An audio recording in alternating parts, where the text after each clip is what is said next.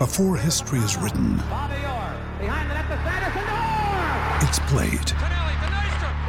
Before it's frozen in time, it's fought one shift at a time. Before it's etched in silver, it's carved in ice. What happens next will last forever. The Stanley Cup Final on ABC and ESPN Plus begins Saturday.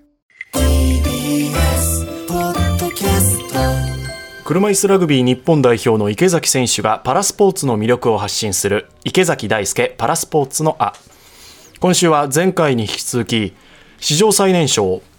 プロ車いすテニスプレーヤーの小田凱人さんがゲストです。佐々木舞音アナウンサーが話を伺っています。どうぞ。障害について教えてもらっていいですか？僕の障害は骨肉腫っていうがんの一つで、9歳半の時に見つかって、もともとサッカーをやっていたんですけど、サッカーをしてる時に腫瘍ができた左足の股関節が少し痛めたのかなっていう感じだったんですけど、日が経つにつれてどんどん痛くなってきちゃって、近所の接骨院に通ってだましっ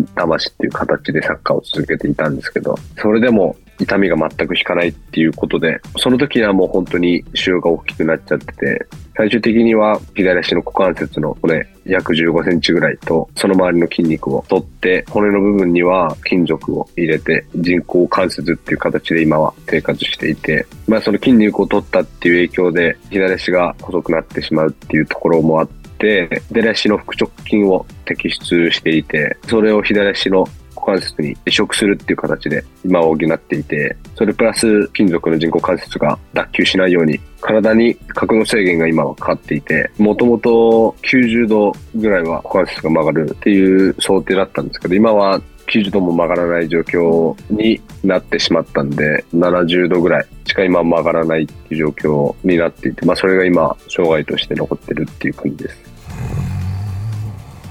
なるほど。小学3年生でそういう風に診断されて、何が一番辛かったですか？手術終わった後、麻酔から目が覚めた時っていうのは、単純にめちゃめちゃ痛かったですし、それまでサッカーに戻りたいって思いで頑張っていたのを、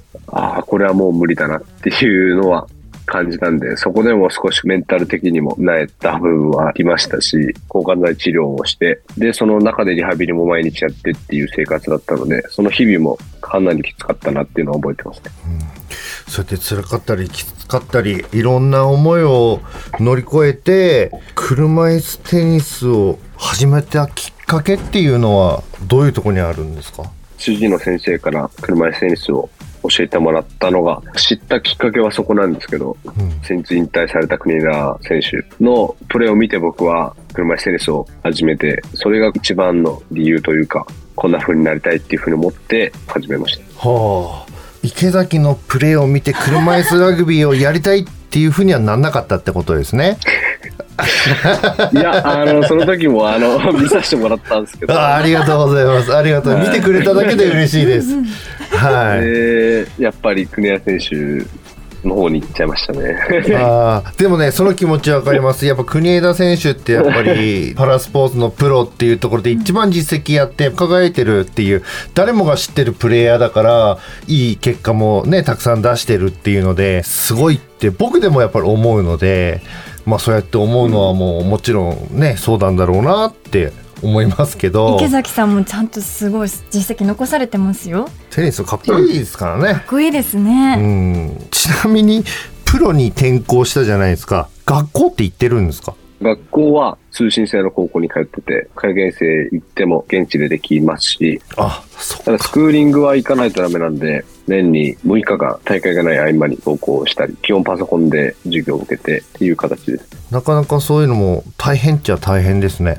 そうですね。試合の合間でもやっぱり勉強しないとダメなんで。お休みの日ってありますか？はい、だいたい遠征が 2,3 週間、長くて1ヶ月ぐらい海外に行くので、その後はだいたい1週間ぐらいオフ取って。じゃあオフの日って何やってるんですか？友達と遊んだり、家でゆっくりすることもありますし、趣味がスニーカーを集めたりするのが好きなんで。へー。今はナイキさんにスポンサーしてもらってるんで、でナイキのスニーカーを履いてますね、毎日。どれくらい集めたんですか？ 15ぐらいですかね。気づいたら欲しいものをどんどん注文したら十何足っていう風になっちゃったんでその中から選んで入ってます。へー、すごい。スニーカー収集の趣味ってあまり詳しくないんですけど、集めたら履くんですか、飾るだけですか？あ、いや、僕は全部履きます。履くタイプの飾るのもあると思うんですけど、選ぶ時が一番楽しいですけどまあそれを履いて何着るかっていうのも含めて趣味の時間になってると思いますね。今日はこの靴の気分、じゃあこの靴にはどういう服装が合うかっていう悩んでる時が楽しい。ああ、そうですね、それもあると思いますし、やっぱり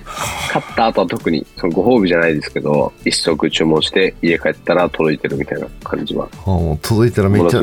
テンション上がる瞬間ですね。そうですね、はい。お出かけよくする方なのかなアクティブな方なのかなっていう印象を受けましたけど、この前の友達と海に行きましたね。海に入るわけじゃなかったんですけど、でも逆にそうやって出かける中で車椅子ユーザーとして行きづらいと思ったこととかありますか？自分の場合は基本杖を使って歩いてるんで、普段は、まあ、リハビリも兼ねて左足を使わないとやっぱりどんどん弱っていってしまうっていうのも言われてるんで、じゃあ逆に杖を使ってうわここ不便だなちょっとしんどいなって思うことってあります？都会に行けばバリアフリーだったりエレベーターがあったりっていうのもありますけど、例えば名古屋なんか行くと割とビルだったり狭い道もありますし、階段でしか入れないお店だったりもなくはないんで、それはいわゆる障害者として苦労するところの一つでもあります。逆に海外だと結構道も広いし建物も広いですよね。いや、そうですね、バリアフリーが多いかって言われると日本のが備わってるなっていうのは感じますけど、割とこう車椅子で移動すると海外の方はほぼ 100% 道路渡るときは止まってくれるんで、それは一つありがたいなっていうのは感じまして。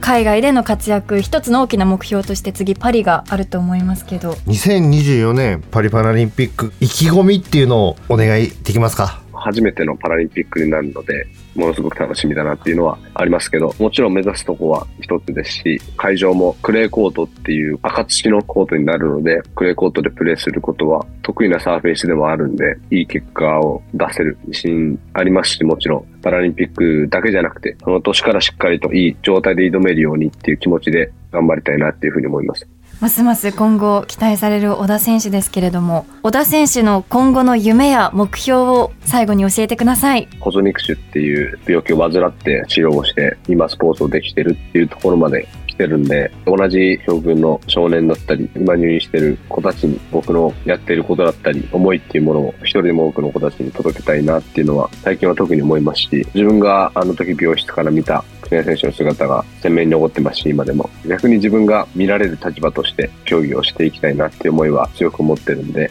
夢を届ける側になりたいなっていうのは僕の夢としてありますね。素晴らしいですね。年齢ばっかりだけど16歳とは思えないほど自分をしっかり持ってるし、常に世界を持ってるし、またその子供たちのことも考えてるってめっちゃ応援したいです。はい、これからも本当にその夢や目標に向かって頑張っていってもらいたいなと本当思います。ぜひ池崎さんとパリでね会ってください。はい、そうですね、はいはい、会ったらツーショット撮りましょうね。はい、ぜひ応援してます。ありがとうございます。もう池崎さんがファンになってますね。写真撮りましょうねって ねいいですね。でも小田選手非常にもちろんしっかりしてるんですけど、なんかスニーカーとか趣味の話をしてるときは、こうちょっとほっこりする16歳だなっていうところがあって、魅力的な方ですよ。思いましたよね。夢を届ける側になりたい。そう、素敵です。ますます今後が頼もしい。